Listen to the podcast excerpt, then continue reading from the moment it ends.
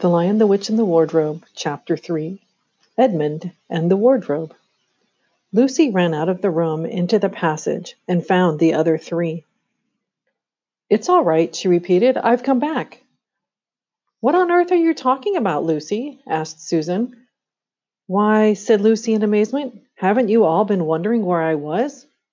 So you've been hiding, have you? said Peter.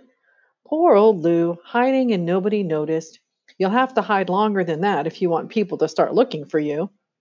But I've been away for hours and hours, said Lucy. The others all stared at one another. Batty, said Edmund, tapping his head. Quite batty. What do you mean, Lou? asked Peter. What I said, answered Lucy. It was just after breakfast when I went into the wardrobe, and I've been away for hours and hours, and had tea, and all sorts of things have happened. Don't be silly, Lucy, said Susan. We've only just come out of that room a moment ago, and you were there then. She's not being silly at all, said Peter. She's just making up a story for fun, aren't you, Lou? And why shouldn't she? No, Peter, I'm not, she said. It's it's a magic wardrobe. There's a wood inside, and it's snowing, and there's a faun and a witch, and it's called Narnia. Come and see. The others did not know what to think. But Lucy was so excited that they all went back with her into the room. She rushed ahead of them, flung open the door of the wardrobe, and cried, Now, go in and see for yourselves. Why, you goose, said Susan, putting her head inside and pulling the fur coats apart. It's just an ordinary wardrobe. Look, there's the back of it. Then everyone looked in and pulled the coats apart, and they all saw, Lucy herself saw, a perfectly ordinary wardrobe. There was no wood and no snow, only the back of the wardrobe with hooks on it. Peter went in and rapped his knuckles on it to make sure that it was solid. A jolly good hoax, Lou, he said as he came out again. You haven't really taken us in, I must admit. We half believed you. But it wasn't a hoax at all, said Lucy. Really and truly. It was all different a moment ago. Honestly, it was, I promise. Come, Lou, said Peter. That's going a bit far. You've had your joke. Hadn't you better drop it now? Lucy grew very red in the face and tried to say something, though she hardly knew what she was trying to say, and burst into tears. For the next few days, she was very miserable. She could have made it up with the others quite easily at any moment if she could have brought herself to say that the whole thing was only a story made up for fun. But Lucy was a very truthful girl, and she knew that she was really in the right, and she could not bring herself to say this. The others, who thought she was telling a lie, and a silly lie too, made her very unhappy. The two elder ones did this without meaning to do it, but Edmund could be spiteful, and on this occasion he was spiteful. He sneered and jeered at Lucy and kept on asking her if she'd found any other new countries and any other new cupboards all over the house. What made it worse was that these days ought to have been delightful. The weather was fine, and they were out of doors from morning to night, bathing, fishing, climbing trees, and lying in the heather. But Lucy could not properly enjoy any of it. And so things went on until the next wet day. That day, when it came to the afternoon and there was still no sign of a break in the weather, they decided to play hide and seek. Susan was it, and as soon as the others scattered to hide, Lucy went to the room where the wardrobe was. She did not mean to hide in the wardrobe because she knew that would only set the others talking again about the whole wretched business but she did want to have one more look inside it, for by this time she was beginning to wonder herself whether Narnia and the faun had not been a dream. The house was so large and complicated and full of hiding places that she thought she would have time to have one look into the wardrobe and then hide somewhere else. But as soon as she reached it, she heard steps in the passage outside, and then there was nothing for it but to jump into the wardrobe and hold the door closed behind her. She did not shut it properly because she knew that it is very silly to shut oneself into a wardrobe, even if it is not a magic one. Now the steps she had heard were those of Edmund, and he came into the room just in time to see Lucy vanishing into the wardrobe.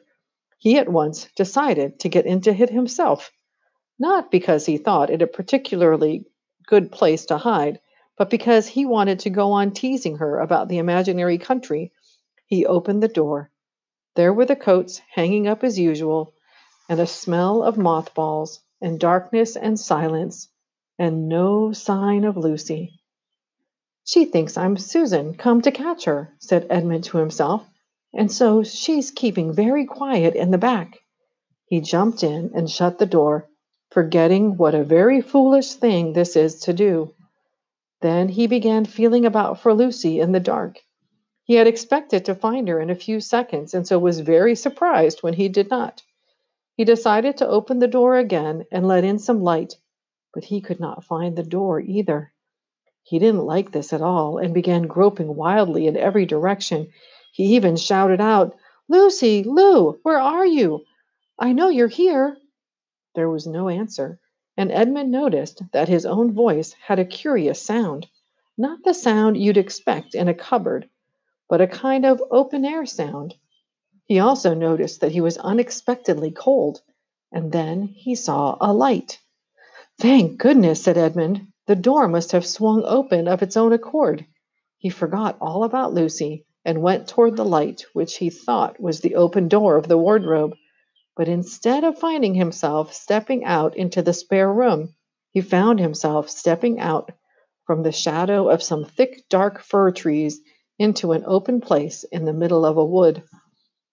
There was a crisp, dry snow under his feet, and more snow lying on the branches of the trees. Overhead, there was a pale blue sky, the sort of sky one sees on a fine winter day in the morning. Straight ahead of him, he saw between the tree trunks the sun, just rising, very red and clear. Everything was perfectly still, as if he were the only living creature in that country. There was not even a robin or a squirrel among the trees, and the woods stretched as far as he could see in every direction. He shivered. He now remembered that he had been looking for Lucy, and also un- how unpleasant he had been to her about her imaginary country, which now turned out to not have been imaginary at all. He thought she must be somewhere quite close, and so he shouted, Lucy, Lucy, I'm here too, Edmund. There was no answer. She's angry about all the things I've been saying lately, thought Edmund, and though he did not like to admit that he had been wrong, he also did not much like being alone in this strange, cold, quiet place. So he shouted again, I say, Lou, I'm sorry I didn't believe you.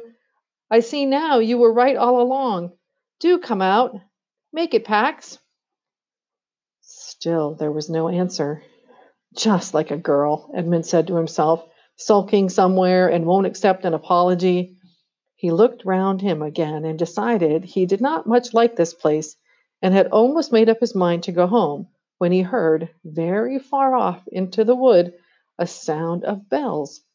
He listened, and the sound came nearer and nearer, and at last there swept into sight a sledge drawn by two reindeer. The reindeer were about the size of Shetland ponies and their hair was so white that even the snow hardly looked white compared with them.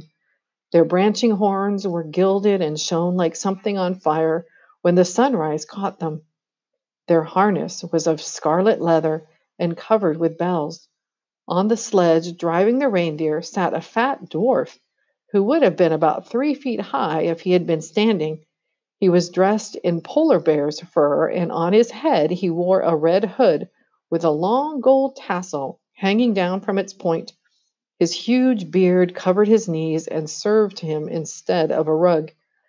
But behind him, on a much higher seat in the middle of the sledge, sat a very different person, a great lady, taller than any woman that Edmund had ever seen. She also was covered in white fur up to her throat and held a long, straight golden wand in her right hand and wore a golden crown on her head. Her face was white, not merely pale, but white like snow, or paper or icing sugar, except for her very round mouth. It was a beautiful face in other respects, but proud and cold and stern. The sledge was a fine sight as it came sweeping toward Edmund, with the bells jingling and the dwarf cracking his whip and the snow flying up on each side of it. Stop, said the lady, and the dwarf pulled the reindeer up so sharp that they almost sat down. Then they recovered themselves and stood chomping their bits and blowing. In the frosty air, the breath coming out of their nostrils looked like smoke. And what, pray, are you? said the lady, looking hard at Edmund. I'm, I'm, my, my name's Edmund, said Edmund rather awkwardly. He did not like the way she looked at him. The lady frowned. Is that how you address a queen? she asked, looking sterner than ever. I, I beg your pardon, your majesty. I, I didn't know, said Edmund. Not know the Queen of Narnia? cried she. Ha! You shall know us better hereafter. But I repeat, what are you? Please, your majesty, said Edmund. I don't know what you mean. I'm at school. At least I was. It's the holidays now.